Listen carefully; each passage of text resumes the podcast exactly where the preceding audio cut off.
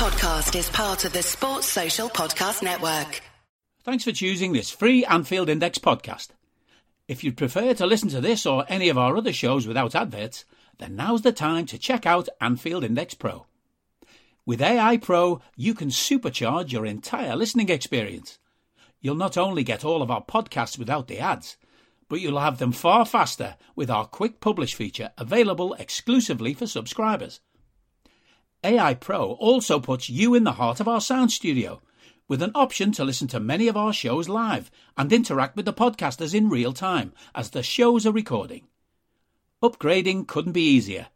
AI Pro is available on all popular podcast platforms, and we have our own apps for Apple and Android. Just head on over to AnfieldIndexPro.com and get started today. Hello everyone and welcome back to Rival Recon here on Anfield Index Pro. I'm Hari Sethi. After an oddly welcome international break, the Reds returned to Premier League action this weekend, faced with the toughest test they've tended to have over the past few seasons, an away game against Manchester City. And with City in the unfamiliar position of having to hunt down league leaders Arsenal, I'm happy to welcome on Dan Burke from One Football and the Blue Moon podcast to discuss how Pep's side have fared this season, the integration of Haaland, and what the future may hold as Guardiola looks to rebuild his side over the summer. Welcome back, Dan. Thanks for having me, Hari.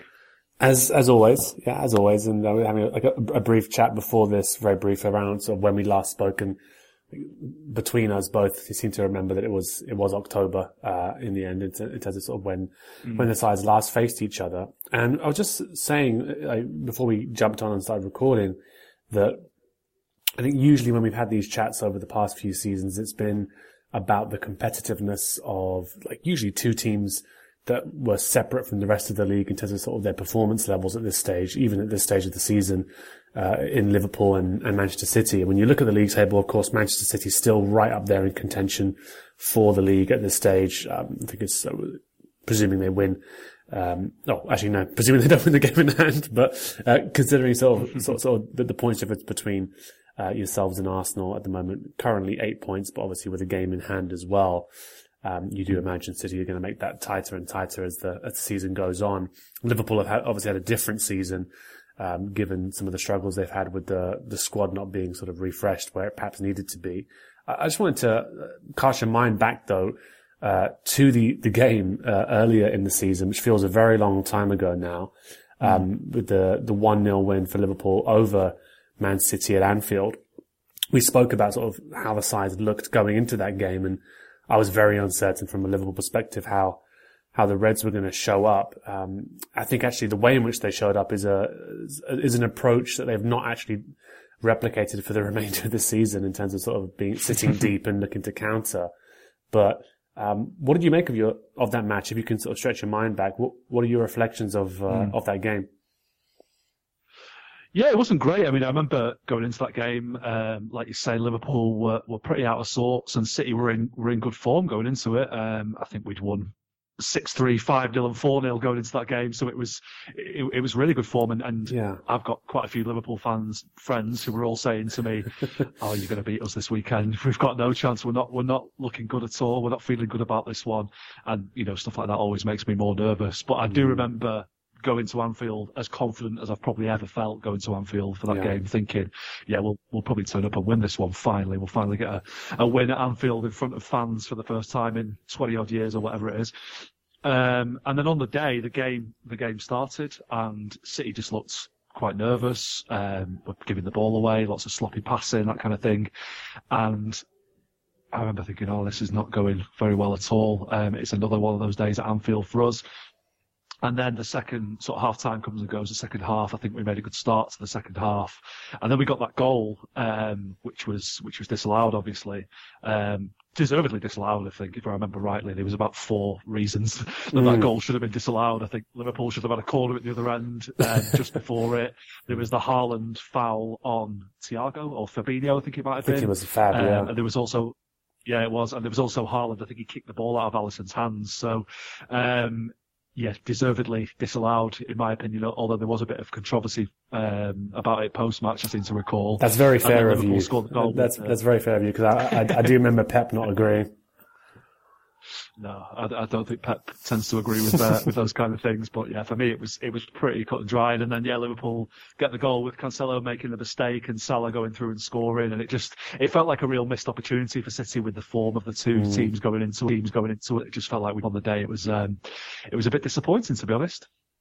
Yeah, no, it was it was a strange one. I mean, like I say, from the Liverpool perspective, it was weird in terms of I think lots of people as you said, your friends, me included as well, in terms of sort of the feeling before the game, uh, bracing for the worst really in terms of the form mm. and just the lack of uh, cohesiveness, the lack of actual obvious patterns that were apparent about how how the side was approaching the season. To be honest, I think I think that's something that actually has remained consistent. That there have been points where it seems as though the, the, the, club's hierarchy have landed on a formula or a setup that does work with the players that they've got and some of the compromises they have to make and then uh, quickly abandon that approach a few weeks later uh, and mm. be surprised when they see the same sort of poor results. It's, it's been a quite a strange one. I remember that one being a very sort of dogged defensive sort of approach and then looking to counter, as you mentioned, at times 4-4-2 it was. It, seemed to be sort of strange. And Salah through the middle, um, who was particularly electric that day. And we'll come on to speak about Cancelo for sure. But just and then your thoughts on, on, on how the season's gone since then. I mean, it's, I'd say from looking from the outside in, it's, it's, this is not what I would call a vintage Manchester City side. However, mm. um, yeah, some of the performances of some of the individuals, uh, and Haaland, despite sort of the some of the criticism that's been leveled his way about maybe what he maybe, maybe how simplistic he, he he might make City at times. It's, it's all it's all well and fair being simplistic when you're scoring as many goals as he is uh, for you. Um, just just, want, just mm. wondered what your opinion is on how City have have have gone this season in in all competitions and um, yeah, just your thoughts on like what kind of iteration this is of a of a Guardiola side because he he seemed unhappy at points. Are you that person who has everything? The coolest merch and those must have fan threads? Well, over at our Anfield Index shop, we've gone that extra mile when it comes to pimping up your Liverpool collection. From our popular range of bespoke design t shirts, sweaters, hoodies, and hats, to our signature edition mugs, prints, and coasters, all provided with fast worldwide shipping. We have something for every red. We also stock official LFC merchandise and are licensed with the Premier League and UEFA to sell official iron on shirt badges and sleeve patches. As a listener to this podcast, you can get 10% off everything with coupon code AIPRO10. Just head over to AnfieldIndex.shop or find us on Etsy by searching for Anfield Index. Yeah, well, I mean, you look at the the way the season has gone on, on paper and our current status, you know, we're, we're in we're in the title race still. Um, we're in the quarterfinals of the Champions League. We're in the semi-finals of the FA Cup. You know, we could win the treble this season if if all if the stars align. Um, I don't yeah, think we will yeah. personally because I don't think, for the most part, City have been very amazing at all uh, this season. They've had the moments for sure, um, but it's been very inconsistent, very um, up and down all the time. It feels like I don't know if I would call it a transitional season necessarily, but there's certainly a bit of a bit of work in progress going on in terms of integrating Haaland into the team and, and finding a way to play with him. I think in the past couple of years when City played with that false nine uh, formation without the striker, it was very oh, it was a lot easier for City to kind of control games and pass teams to death. And, you know, we won a lot of games by kind of death by a thousand cuts, really. Whereas this season we've we've tried to integrate this number nine into the team, who is a number nine who, you know, a, an amazing player, and he scored. Well, he's an amazing goal scorer. He scored 42 goals in all competitions this season. He's he's almost certainly going to break the Premier League record. He's probably going to, you know, get a, a 50 goal season at least the way things are going. But as a footballer, I think he leaves a lot to be desired sometimes. I think his link up play with the players around him isn't particularly brilliant. I think his technique isn't amazing. Um, you know, he, he, the ball sort of bounces off him sometimes, and he'll try and play a pass to a teammate. He'll go out for a throw in, and then he'll score four goals by half time, and you kind of think, I can't get a read on this guy. Like, what what's um, what is he? Uh, you know, he's he's amazing at kind of getting into the right places at, the right time. And I'm not saying I've been I've been disappointed by him, and I, I, do think it is, like I say, a work in progress. I think you know next season hopefully we'll have um, we'll have worked out a little bit better how to integrate him into the team, and and we'll be playing a lot better, and there'll be a lot more consistency. And I think what Guardiola has been trying to work out this season is how to maintain control of games and how to control possession and dominate dominate the game while having this kind of wild card player up front who's a bit unpredictable. Um, I think Guardiola likes players who are very predictable and kind of do what he says, you know, almost a little bit robotic sometimes. And although Haaland seems like he's a bit of a cyborg at times as well, I don't think he. I think he's a bit more spontaneous in his play sometimes and that's been a kind of a, a, bit of a conundrum that Guardiola hasn't quite solved yet. I mean, in recent weeks, it's been looking a lot better. The the seven 0 win over RB Leipzig was was a very good performance. The six 0 win over Burnley um, just before the international break in the cup was a really good performance as well. So it, it, the hope is that City have kind of found some form and really hit the stride at the right time and can put a run of results together now that we'll see them go and win three trophies. But like I said, I don't think that's going to happen. Just because I, I think Arsenal are going to hold their nerve at the top of the table. And it, it's funny thinking back to the the World Cup break. You know, going into that, we lost uh, at home to Brentford just before the World Cup, and that left us five points behind Arsenal. And I've got a few mates who are Arsenal fans as well. I, I remember saying to them, five points. You know, I know it's only not even halfway through the season, but that is a, a pretty healthy um, lead to have. And you know, I, I, don't like the fact that we're five points behind you, basically and they were all saying, "Oh, you know, we've got tough games to come in the second half of the season. You know, it's going to be different when when every point counts. We're not used to being in, this title race, and you know, the fact that Arsenal have so brilliantly hold, held the nerve so far has made things very difficult for City because I think we've had kind of the season um, in terms of results that I thought we might have going into the season. You know, I." Um, with the way that the, the, season's been with the World Cup, I did think that we were probably going to drop more points than we than normally would we wouldn't end up with that kind of 90 plus 95 point season that we've become accustomed to in recent years. And yeah, like I said, the, the, the form has been a bit up and down. The results have been a little bit uh, up and down. And yet here we are still eight, uh, maybe five points behind Arsenal mm. at this point in the season. That, that kind of gap hasn't, hasn't really widened. Um, we've still got to play Arsenal, of course, as well, which is, which is a big deal for us. But yeah, yeah it's just been, it's, it's just been a strange season for everybody, you know, no more so than, than Liverpool, as I'm sure you would agree. Um, and I just feel like City have been um, hard to kind of get a handle on and frustratingly inconsistent at times. But with with the way that the season's been, I kind of I think it's kind of expected really as well. Yeah, it's, it's, it's been a discussion that's happened amongst Liverpool fans as well. I mean, talking about um, the the notion of transition season, but I, I, I think a lot of Liverpool fans don't think what's going on at Liverpool at the moment is a transition season because obviously when you're transitioning, mm. you, you, it, sh- it, should be relatively clear what you're tra- trying to transition to. And um, at the moment, yeah. I think it's really, really quite unclear what Liverpool want to be. And there's quite a few square pegs and round holes that could do a variety of things, but I think it just probably need a bit of cohesive vision. With City, I think, yeah, it becomes a little bit, a little bit clearer, I suppose, what they're trying to do with, with, with such an obvious, um, focal sort of point of of Haaland. I suppose you could say the same about uh, Nunez, and you could definitely say the same uh, when it comes to sort of mm. not being able to predict what Darwin Nunez is going to do. As each and every game is must be quite hard to drill in training because uh, he does do all sorts, and it's yeah, it's been relatively one, one of the fun fun points of the season.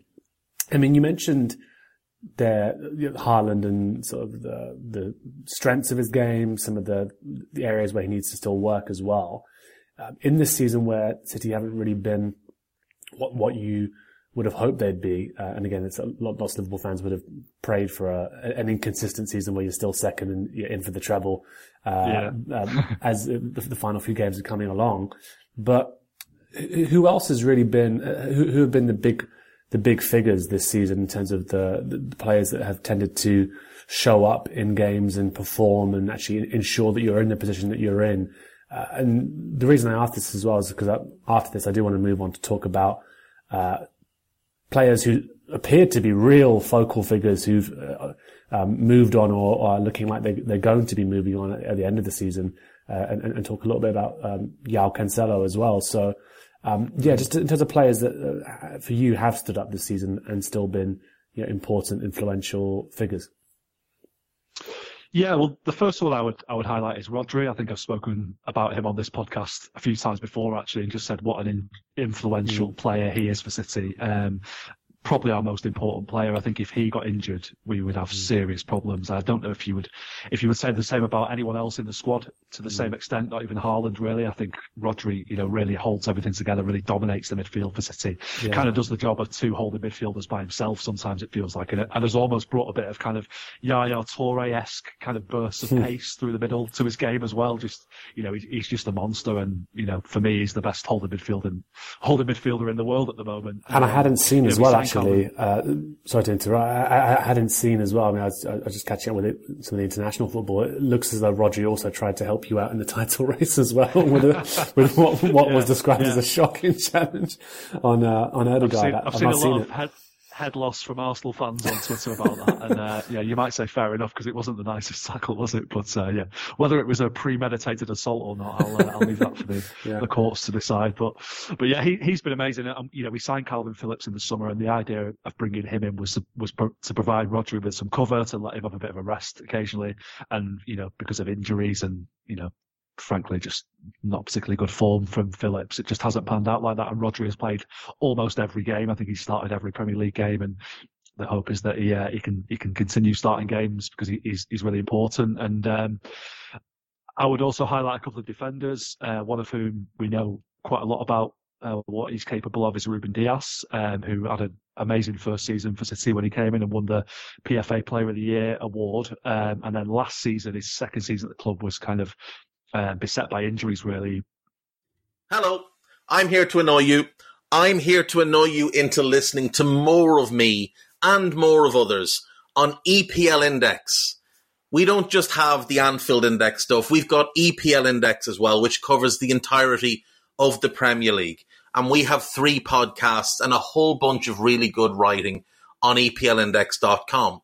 The podcasts are my own two footed podcast which is every day at 4 p.m., Monday through Friday, covering the whole league. We have a Tad Predictable, hosted by Tadiwa. You know Tadiwa, he does Anfield Index.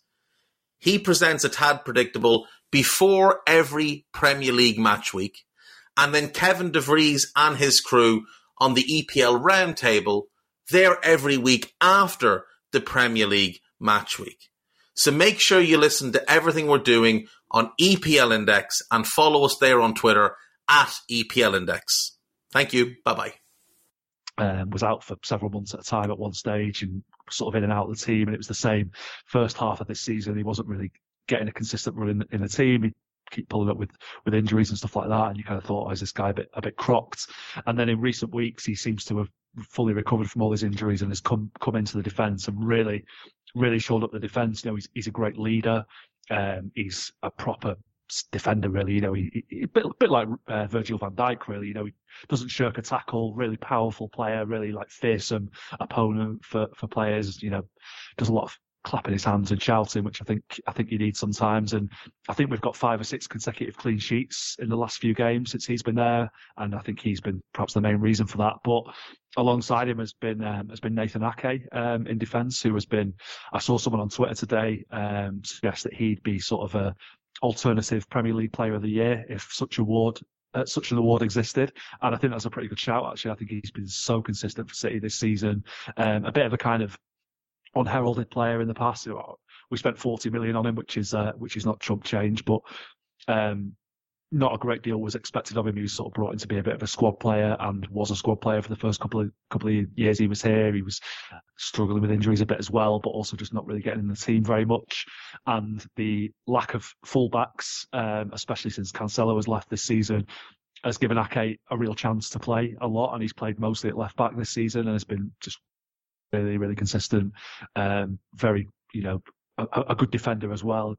Rarely, if ever, gets beaten down his side. Um, always in the right position. Um, always winning the ball in the air and that, that kind of thing. You know, he's a very reliable player. Um, you know what you're going to get from Ake every game, really. So that's been really good to see because he seems like a very sort of nice, humble guy as well. And another player who has been, you know, very divisive among um, football fans in general, and especially City fans uh, over the time he's been at the club, is Jack Grealish. Uh, you know, obviously that, that hundred million pound price tag has been a bit of an albatross around his neck at times. Um, I think he's he struggled with that definitely last season and the early part of this season and people have been looking at him thinking, you know, his, his return of goals and assists is pretty poor for an attacking player. Um, I think he's still only got two or three goals this season. I'm not sure how many assists he's on now, but it's not many. Um, but he has just really taken to being a Guardiola player this season. Has really kind of understood his role a lot more, and his role a lot of the time is to just kind of get the ball, keep the ball, do think, do the simple things, maybe win a foul, maybe bring another player into play he's not beating three men and putting it in the top corner, um, which is perhaps what you would expect a hundred billion pound player to do. But I just feel a lot more safe and assured when he's on the pitch these days. I think he is becoming a really important player for City just because he, he's able to keep the ball for us and do the simple things and recycle possession and just just do the simple things really really well and he's, he's popped up with the occasional goal as well. He got got a goal away at Arsenal, which was a really big one. Um, goal away at Old Trafford, which unfortunately didn't mean much in the in the grand scheme of things. But yeah, he's really growing as a City player, and um, it's good to see because again, I think he's quite a down to earth, uh, nice fella really, and it's good to see him. Um, kind of growing in confidence. So yeah, they're, they're the players that I would highlight uh, most importantly. And you know, we're also seeing Kevin De Bruyne come into a bit of form in recent weeks, and I think he uh, finding some form could be the difference between triumph and failure for City this season. I think he, he's he's that important, and um, I think he struggled with the World Cup break this year. You know, the demands on him have been quite quite heavy. You know, he's the wrong side of 30 now, um, and every time he has a sort of dip in form for a little while, which was the case um, in, in, recent months, you kind of think, is this it now? Have, have we seen the best of De Bruyne? Has he passed his peak? And in the past couple of games, he's looking like he's he's getting back to his best. So, hoping that continues and he he really kicks on and really drives City forward in the uh, the coming weeks. Yeah, and in terms of players who, like, um, previously you would have regarded as focal figures. I mean, you mentioned João Cancelo there, and, and, the fact that he's moved mm. on. That seemed to to shock a lot of uh, fans outside of City. I mean, I'm sure it shocked plenty of fans in City as well. Sort of the nature of how it happened. Um, so much was made about his role and um, you know, how different it was, and, and the, the, influence he was having on games was was huge as well. I think a really technically uh, adept footballer who I think had, had, a tough start to, to life at City, but then sort of really, really grew and grew. Mm. Um, what do you make of his departure? I mean, I've seen things that seem to suggest that it's a, a real show of confidence in uh, the, the, the youngster whose name is completely escaping escaping me at the moment, who's replaced him for, for Rico large, Lewis. Rico Lewis, that's it, of course. Um, who's yeah. who's replaced him? Uh, is that is that your view on it, or, or, or, do you think it was a case of perhaps a player not necessarily settling that well again, or, or some sort of um, off pitch issue? Well, the funny thing about Cancelo is when we originally signed him, mm. um, he was brought in as, as a right back um, yeah. and is a right back for all intents and purposes. You know, he's right footed fullback. So, um, you know, you think that you've got a right back right there, but he, he just never really took to that position at City. He never really performed that well. Obviously, he was competing with Kyle Walker as well, which has been difficult because he, he's been so great for City in, over the years as well. And then when Cancelo kind of got moved over to the left hand side it, towards the end of his first season as kind of a necessity, I think we had some injury problems. Um, he he played there and suddenly started you know, looking pretty good as this this inverted fullback. You know, like you said, he's technically excellent footballer. Got a great cross on him, great passer of the ball, great shot, and that kind of thing. Um, defensively leaves a lot to be desired sometimes to be quite honest with you. I think the, the, the game at anfield this year is a good example not just the mistake that he made for the goal. Um, he actually started on the right that game and i think he was almost pushed so far up that it was almost sort of a right wing position mm. that he was he was being asked to play. But it just whenever he played on that side it just didn't really suit him to me. I didn't i didn't really understand guardiola's thinking uh, that day. Um, and it just hadn't been a great season for him in general for Cancelo in, in terms of his form. You know, certainly compared to the, the, last couple of seasons where he was excellent, where he was, you know, one of the best fullbacks in Europe for my money. Um, this year he just just wasn't quite there. Uh, Post World Cup, he wasn't getting in the team. Um, the kind of soft version of the story, if you like, was that he just wasn't happy with his playing time and said to Guardiola, "If you're not going to play me, let me go to someone else." Bayern Munich made an offer for him, or, or he was offered to Bayern Munich by his agent, and uh, and they moved him on. Um, the, the more salacious version of the story, which I don't know if it's true or not, is that him and Guardiola had a massive falling out in the training ground that almost came to blows. And it was kind of like, well, if you're going to be like that, um, and, he, and I think, you know, rumour has it that he was a bit of a disruptive influence in the dressing room as well. Kind of player that didn't take too kindly to being on the bench and, and kind of made everyone around him aware of that. And you know that kind of negativity can can sort of feed into others and and make the place a bit of an uncomfortable atmosphere. So I think for that reason it was um, it was a bit of a no brainer to let him go in the end, which was a shame because he was a very very good player. Um, I don't see him coming back uh, at the end of his loan. Um, whether Bayern Munich sign him or not is a bit up in the air. Um, I don't think he was getting particularly uh, great amount of game time under Julian Nagelsmann, but with him gone and Thomas Tuchel in now, then maybe maybe that will change. But I think the agreement was sort of 60, 70 million euros. Um, whether Bayern Munich will be willing to pay that or they'll try and negotiate down or someone else will come in for him, I don't know. Um, the, the, the kind of big thing from from a City perspective was like, well, are we going to sign a replacement for this guy? You know, there's still a couple of days left of the transfer window where we let him go, and the fact that they didn't bring anyone in, I think probably was a bit of a, a show of confidence in Rico Lewis, who has looked really, really good. Um, he's kind of a, a, right back who plays that inverted role really well, especially for a you know a young lad. He's only 18, 19, seems to have a, a great understanding of the game, great reading of the game already. Um, and he's only going to get better with uh, with coaching, I'm sure. Um, I think it was more the case that they didn't replace Cancelo because they just kind of didn't really see a good option in the market that they could get cheaply or you know bring someone in quickly. It's always a bit of a recipe for disaster, really, if you sort of panic into into something like that. So I think they just thought, let's just ride it out. Um, for the rest of the season, we've got Nathan Ake performing really well there. He's pretty much held that uh, left back spot down all season really and made that his own.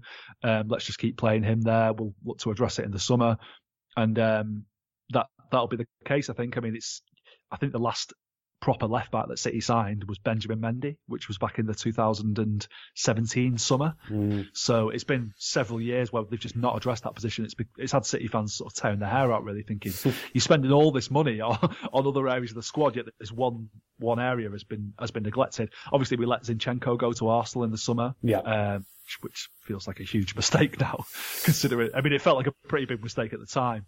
Um, but considering the season that he's had and how influential he's been on Arsenal, you kind of think, God, it might have been such a different season if we just mm. kept that, kept hold of him.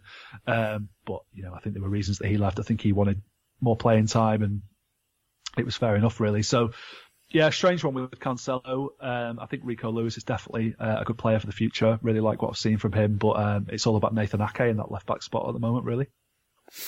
Yeah, and, and just thinking about this, I did want to come on to talk about one of the newer signings as well and sort of how he's performed this season. Had an incredible time at the World Cup, Julian Alvarez, of course, and mm. um, been used in interesting ways throughout the season, I think. And like, I, I, think he's a very versatile player, to be honest. But I mean, what have you made of him and, and how he's, uh, he's, he's taken to life in the Premier League? I don't need a VPN. I've got nothing to hide. This is what I used to tell myself before I hooked up with LibertyShield.com. Not only is my home internet now fully encrypted, but I can now access all the websites I want, whenever I want, and do so from absolutely anywhere. As a Liverpool fan, I love to know I can now watch every match, regardless of whether it's on UK TV or not. My Liberty Shield VPN makes sure nothing is blocked and guarantees me super fast streaming speed throughout that match. You can get connected right now with their software package, which includes a 48 hour no obligation free trial and instant access to their apps for Apple, Android, Fire TV, PC, Mac, and Android TV. Or go a step further like I have and get one of their pre configured VPN routers. These small but powerful devices allow you to easily connect every device in your home to VPN, making it the perfect solution for smart TVs, mag boxes, and games consoles. Visit libertyshield.com today and use coupon code AIVPN25 to get 25% off at checkout. Yeah, he looks excellent. I mean, I think were it not for Haaland being there and scoring all, all, those goals, you'd be looking at the season Alvarez has had and thinking, um, yeah, what yeah. a great what a great signing he is. You know, I, I, still think he's he's one for the future. Really, um, he signed a new contract recently, which was which was nice. I think the I think the World Cup really kind of affected his status as, as a player in world football. I think he came in as this kind of like development signing from River Plate, where you know he'd, he'd only played in South America beforehand. Not a great deal was known about him. He is young, and it was kind of like let's just have him as a bit of an understudy to Haaland and uh, learn from the players around him, learn from Guardiola, and we won't expect a great deal from him in, in this first season. Then he wins the World Cup, and suddenly it's like, okay, well, this guy is now one of the leading strikers in the world. Then I guess, um, so let's give him uh, some more money because uh, he deserves that, and it will uh, keep him out of the clutches of other clubs. And you know, his kind of influence on the team is, has been growing in recent weeks. Um, there, there hasn't been many occasions when he's kind of started as the lone striker on his own. I think only one one or two games this season. Um, I remember a game away at Leicester when Haaland was injured earlier in, earlier in the season when, when Alvarez played there.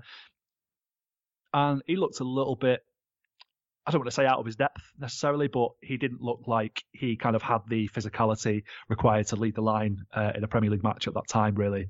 Um, you know, he's very quick, very quick off the mark and a, a good technical player. Um, but I think you need a bit more about you to kind of play consistently and score goals in the Premier League as a number nine. So often he's been sort of used as a kind of secondary striker to Haaland. He's played out wide at times. He's played almost a kind of attacking midfield role at times, and he's done really well in, in every game pretty much. You know, he's he's scoring goals um, when when required as well. Um, so yeah, it's just it's just been really impressive. Um, a really good signing. You know, he, he kind of the similarities between him and Sergio Aguero are there, you know, with him being Argentine as well. I think a lot of City fans are happy to get on board with that comparison. Um, and just, yeah, I still feel like it's one for the future, but um, he's, he's done really well now and, and could still have a big role to play in uh, what's left of the season, I think. Yeah, looks a real, real talented prospect, to be honest. It's uh, mm.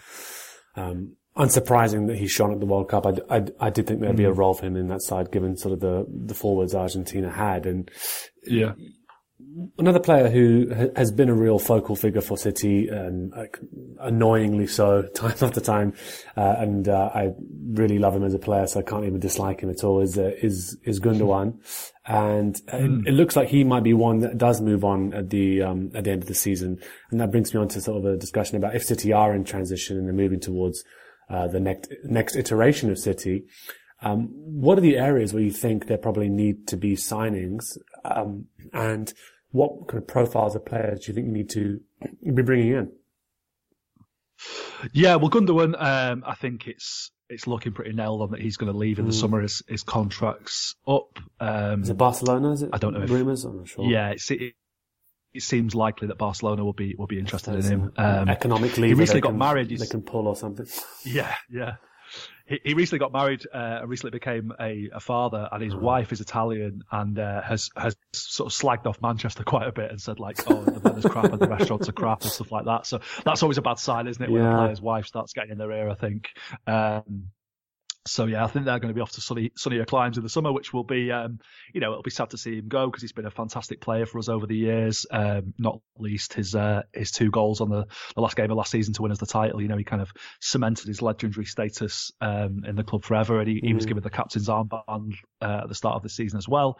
I think he's a good influence in the dressing room and a you know model professional and a really good leader. So we'll we'll lose uh, a lot and a very good player when he when he leaves, of course. And I think it's looking possible that Bernardo Silva might be on the move uh, again uh, this summer um, to sunnier climes as well. You know, that's been floated for the past couple of summers now where um, he, I think he's been very upfront with the club and said, look, I, I like it here. I love the club. I, I, like playing in the Premier League, but uh, this this climate is not for me. Um, the restaurants here probably aren't aren't for him and his uh, his partner either. So I think they would probably like a, a, move to Barcelona or somewhere like that if if the opportunity presents itself. It's just with him, I think it's whether someone is going to pay what City value him, him at, and I think City have been quite fair in that regard. I think they've said like, look, if you can bring us an offer of sort of 70, 80 million, we'll let you go happily. Um, but that just hasn't materialised for whatever reason, which I think is, you know, utterly baffling because I think he's an amazing player, Bernardo Silva, um, who you know can play a number of different roles brilliantly. Um, it's just a, a great professional, such a hard-working player, um, runs his bollocks off every game, and you know has got such great technical quality that we've been very, very lucky to have him. Um, and I kind of, I almost feel a bit sorry for him that he's still at the club now, knowing that he kind of wants to leave. But um, his his loss is our game in that but but I do think that uh, yeah he'll probably be on the move this summer. So it's looking like a, a kind of midfield overhaul is is required. Um, they have already brought one player in in January who's uh, made a couple of appearances off the bench. A guy called Maximo Perrone who came in from um, Vélez Sarsfield in Argentina. Um, he looked quite talented. Um, apparently, the coaching staff have been really impressed with him. Um, whether he will be kind of ready to become a regular first teamer next season, I don't know because he's he's still in his early twenties. Um, obviously, the, the Jude Bellingham uh, transfer is one that Liverpool fans will be very interested as, in as well, of course. And uh, you know, I think City have a um, a pretty good chance of getting him if uh, if maybe they can keep him out of Real Madrid's clutches. I mean, the the story lately is that Liverpool don't feel that they can kind of compete financially with City and Real Madrid for him. So it seems mm. likely that it might be a um, a bit of a tug of war between City and Real Madrid who can who can stump up the cash for him. Um, you know, I think if we if we can get him, he'd be he'd be an incredible signing for us for many years to come.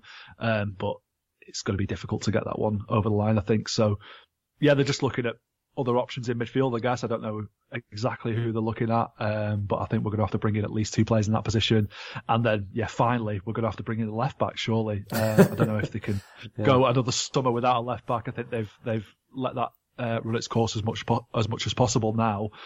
Um, who knows whether they will uh, actually get that done either. But yeah, it it, it was kind of a, um, a strange summer last year in that they brought in Manuel Akanji um, uh, to play as uh, you know centre back, um, and he he's been pretty consistent, pretty good signing actually for for the money that we paid for him. Hmm.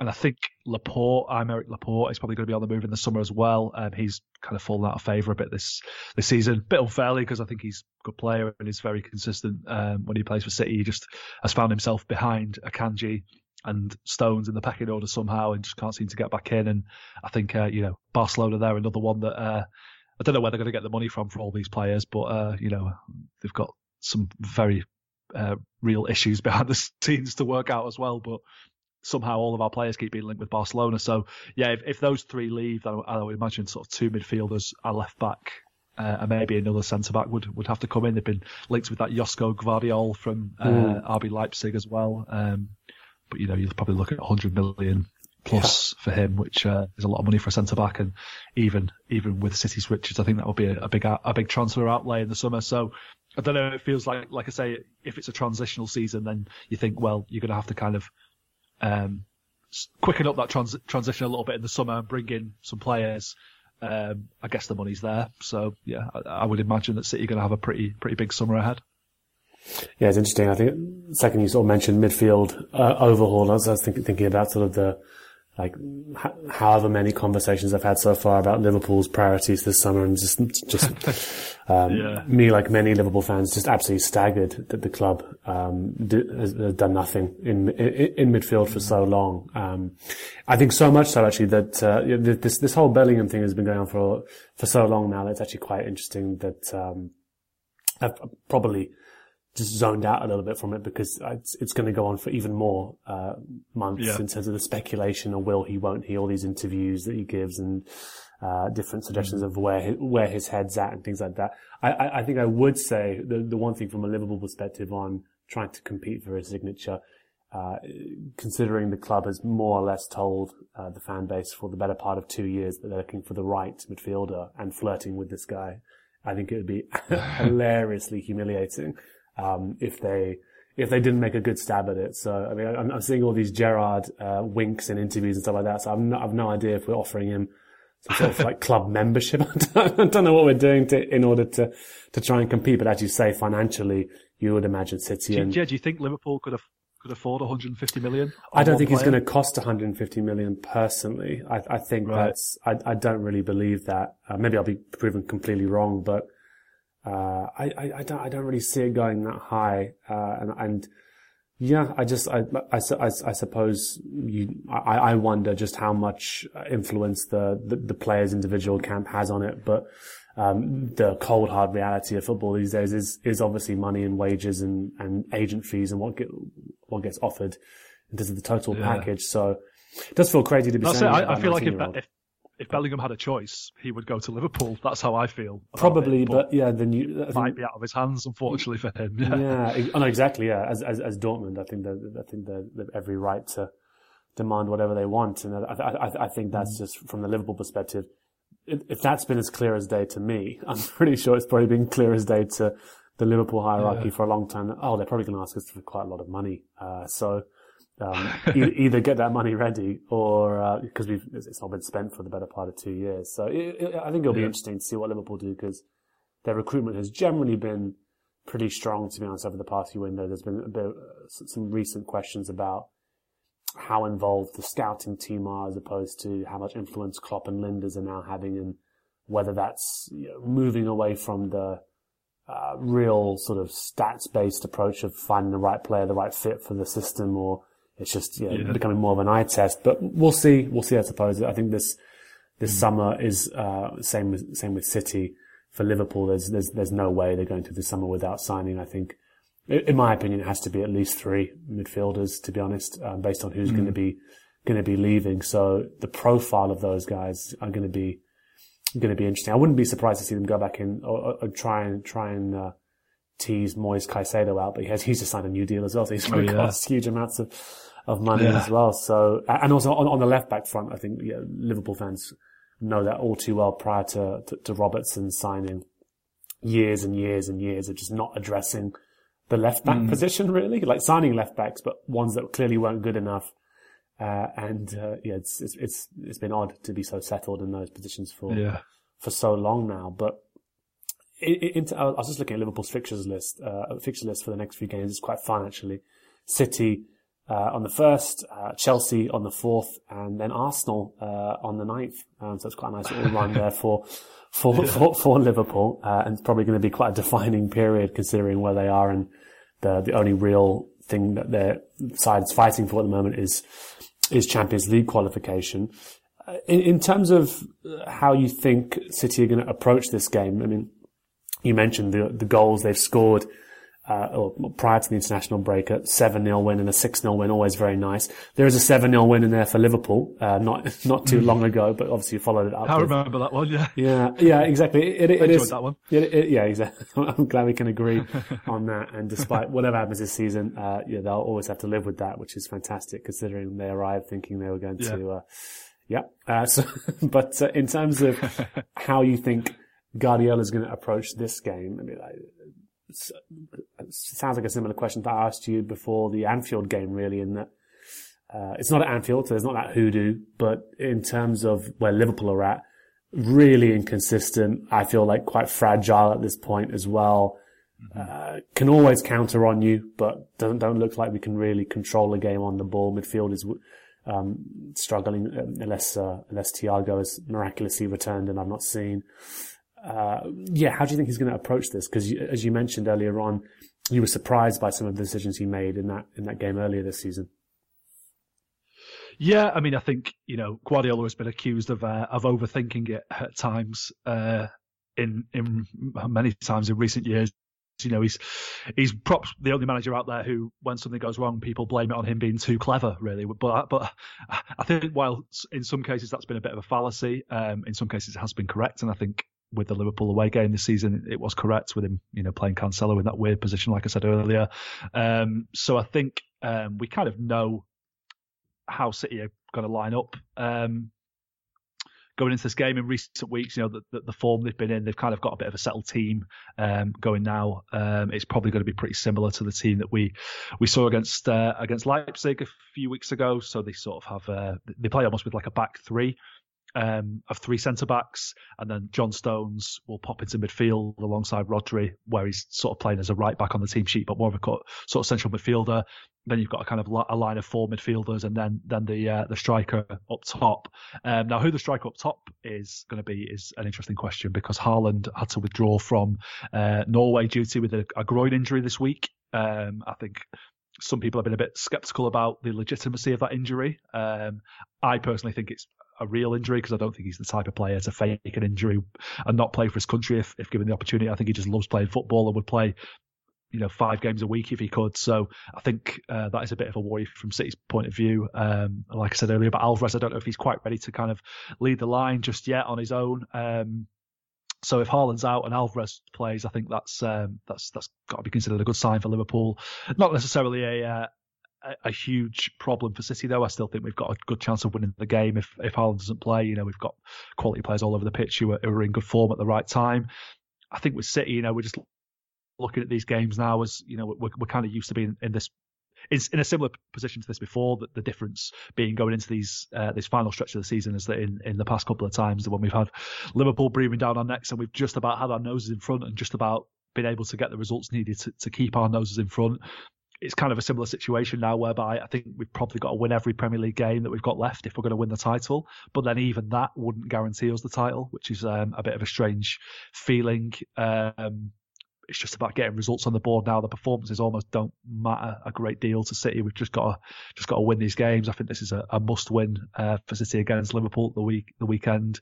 Um, I mean, we did play each other at the Etihad this state uh, this this season as well, didn't yeah, we? In, the, a fun uh, one, in yeah. the Carabao Cup, which was uh, a very weird game. Everyone was kind of. Uh, a bit all over the place that night, weren't they? Just coming back off the World Cup, it was just a very, very strange game, I thought. But it was kind of instructive of, of how I um, see Liverpool really whereby I do feel pretty confident going into this weekend's game, but and you know, you look at Liverpool's form recently, you know, you, you beat United seven 0 Mm-hmm. and then almost typically at Liverpool at the moment lose to Bournemouth in the very next game. Mm-hmm. Uh, you were struggling Bournemouth, who I thought well, we played them a couple of weeks earlier and, and battered them. I thought these are terrible. These are not, you know, not Yeah. Premier I League mean, we, quality we, side. we beat them 9 Liverpool, 0 so- earlier in the season. Yeah, exactly. yeah, Yeah, yeah. so so you just don't you just don't really know what you're going to get from Liverpool um, this season, which is which is weird. But that that does concern me somewhat. You know, I think your front three are, are very dangerous. I think midfield, you know, we, we could dominate you there, and you know, Mm-hmm. defensively, I don't think you've been brilliant this season either. Um, Alisson, uh, probably the exception yeah. to that, who's been out, who's been out, outrageously good again. Yeah. So. Um, yeah, I'm feeling pretty confident, but like, you know, going into that game, um, in the Carabao Cup that I touched on a moment ago, I, I felt like that night we were, we were the better side, but yet Liverpool just kept coming back and kept, you know, just making it difficult for us. And that's what Liverpool will do, I think, in this, this weekend. You know, I could see it being a, a, a bit of a free scoring game again like that, you know, kind of similar to, what is it? It's just, just shy of a year ago that we played each other in the league when we had that, uh, 2-2 at the Etihad as well. Yeah. Um, you know, I think Liverpool were better that, that season, undoubtedly, and I think we were probably a bit better uh, this time last season as well. But I could see it being kind of a similar game where maybe we get our noses in front earlier, then Liverpool come back, and then it's a bit of a you know to and fro kind of game like that. Um, We'll see. Yeah, I, I, ho- I hope it's uh, you know a straightforward win for City, but I'm, I'm not expecting that. I never would expect that against Liverpool.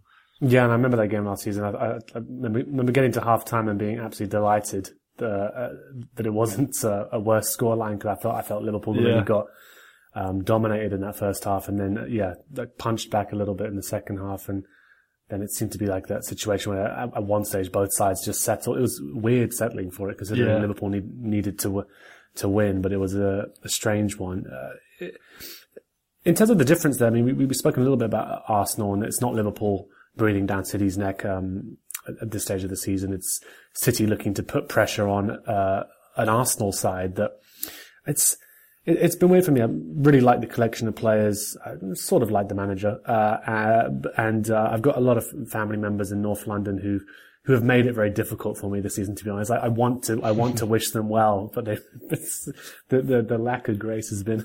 It's been, it's been, it's, it's been impressive. Uh, but it's, uh, in in terms of looking at them as a side, it's interesting that you, you mentioned that you, you think that they will hold their nerve. They haven't been in this position for a very long time. I'm just thinking about, in terms of them being the opposition, uh, the, the main competitors for the title. What do you make of that competition? Is, is the hope that, that, that, that, that lack of familiarity with these circumstances and, and the real pressure when it really starts to come on, which is now, um, like that they'll they'll slip uh, at this at this point into the sort of like uh, like a draw here, a loss there, whatever it might be, because City are a side that we know maybe again not not this iteration mate perhaps, but can go on a run like you were describing there that puts huge huge pressure on you know an opponent.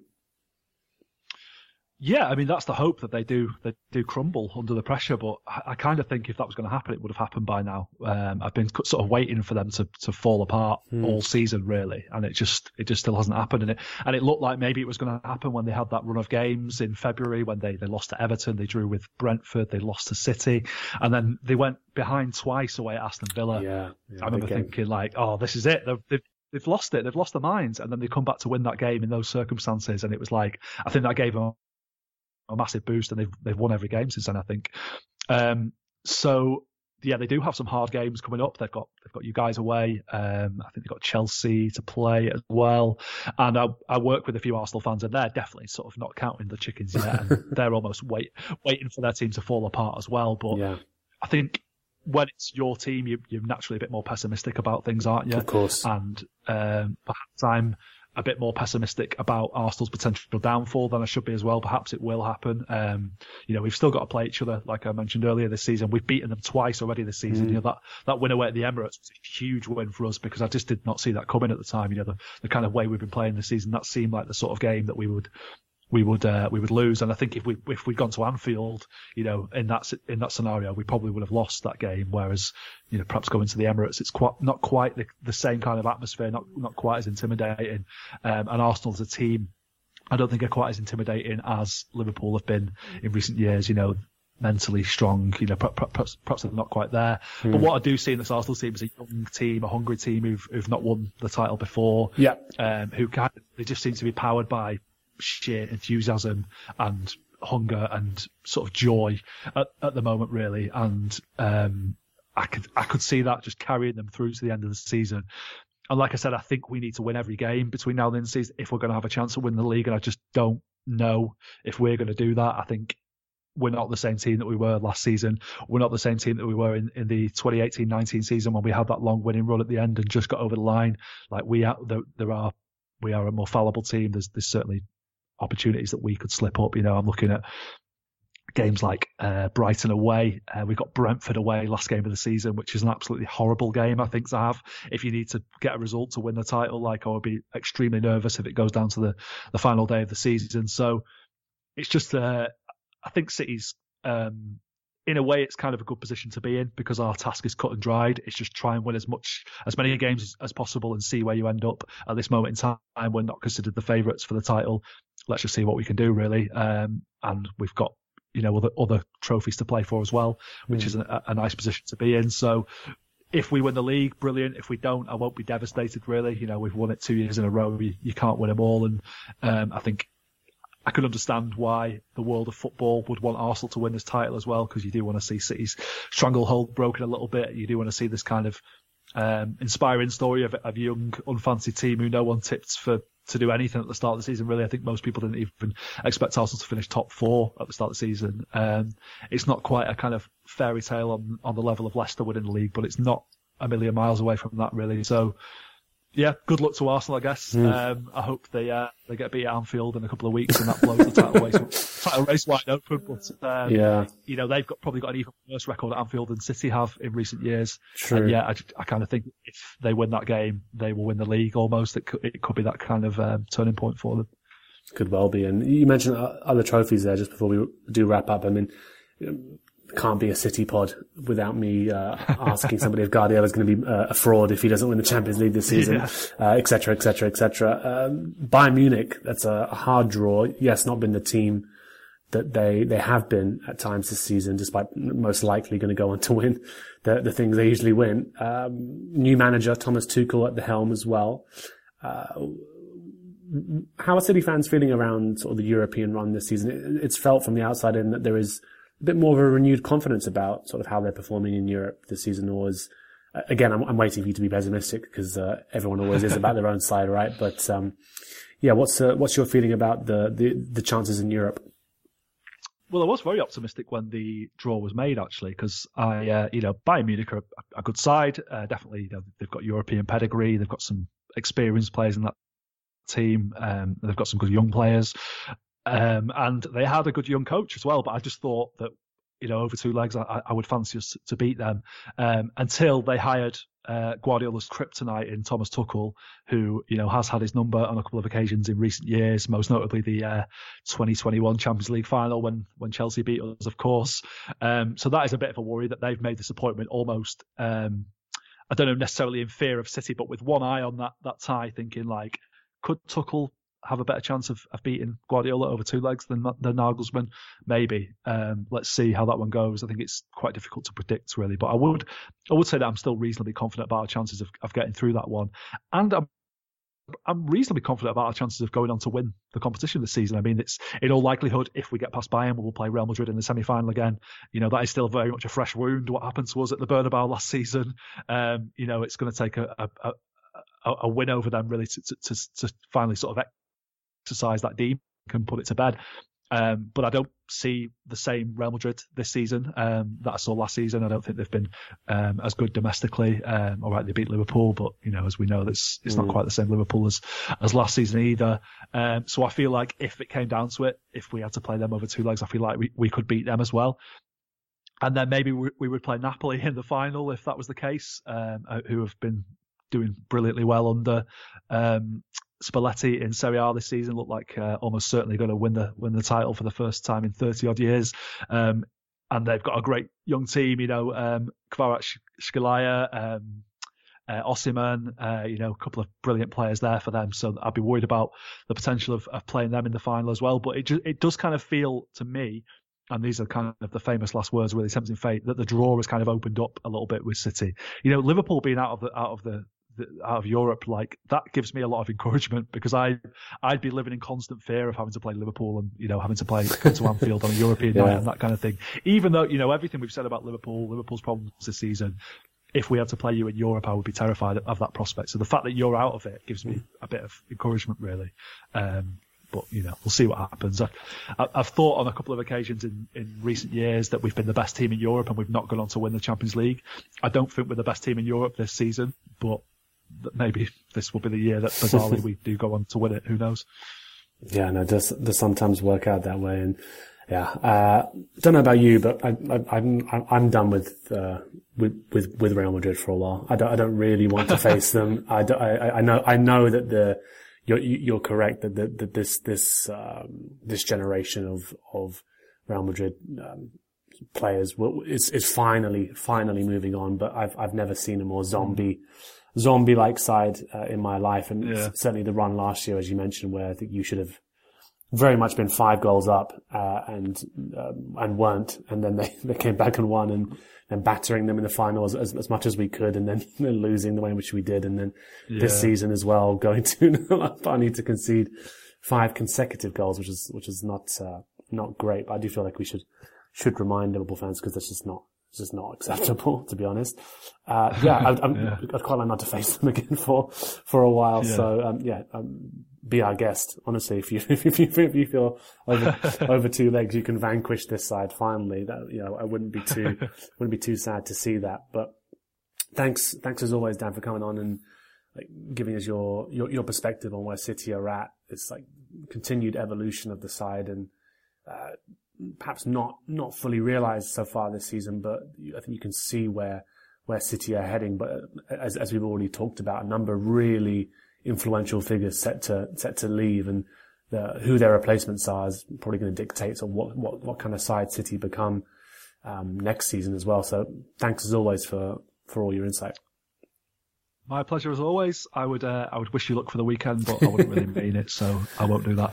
yeah, no, it's probably the same as well. And uh, to all those uh, who've um, been waiting uh, patiently during the international break for this uh, this rival rival recon episode, there will be another one, as you may have heard earlier on. Quite a nice.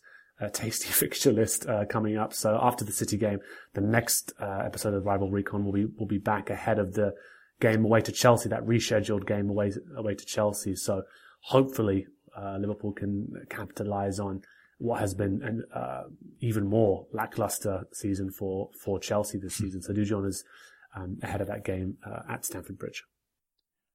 We hope you enjoyed listening to this Anfield Index show. Please be sure to subscribe to our channel so future podcasts find their way to your device automatically. There's nothing quite like fan engagement, and we'd love to know what you think of anything discussed on this show. The best way to get in touch is over on our free Discord community, where both podcasters and listeners debate the hottest LFC topics 24 7. Sign up free now at AnfieldIndex.com forward slash Discord. You won't regret it. You can also follow us on Twitter at Anfield Index and find us on Facebook by searching for Anfield Index.